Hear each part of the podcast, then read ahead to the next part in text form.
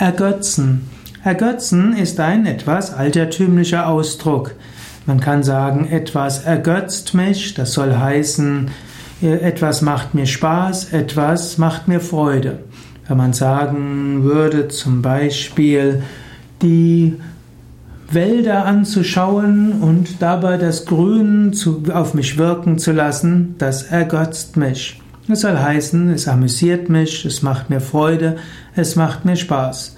Man kann sich auch an etwas ergötzen. Man kann also Spaß und Freude an etwas haben. Man kann also zum Beispiel sagen, ich ergötze mich an der Schönheit der Blumen. Ich ergötze mich an der Schönheit der Aufführung in einem Theater. Ich ergötze mich an der Schönheit der Aufführung eines Balletts.